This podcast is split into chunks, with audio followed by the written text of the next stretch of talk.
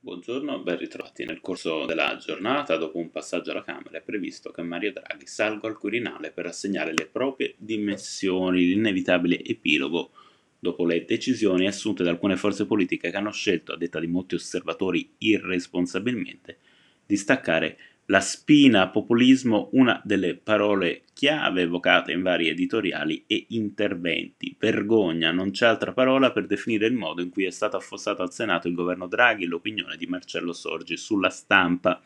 La legislatura prosegue e si chiude come sarà aperta con l'ultima disperata scorribanda del tandem dei due partiti populisti per Maurizio Molinari, direttore di Repubblica, quello di eh, far cadere il governo Draghi è stata una scelta politica miope che nuoce all'interesse nazionale e ci precipita in una tempesta perfetta, una dimostrazione, aggiunge il direttore di Repubblica, di come la sfida contro il populismo non sia ancora vinta.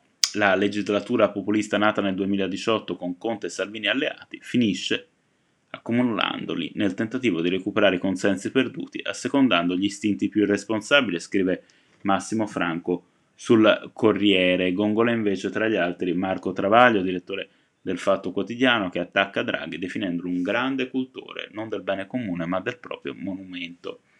Si apre ora la partita del voto, i giornali fanno soprattutto due date, 25 settembre e 2 ottobre 25 settembre. Inizierà alla sera eh, Rosh Hashanah, il capodanno ebraico.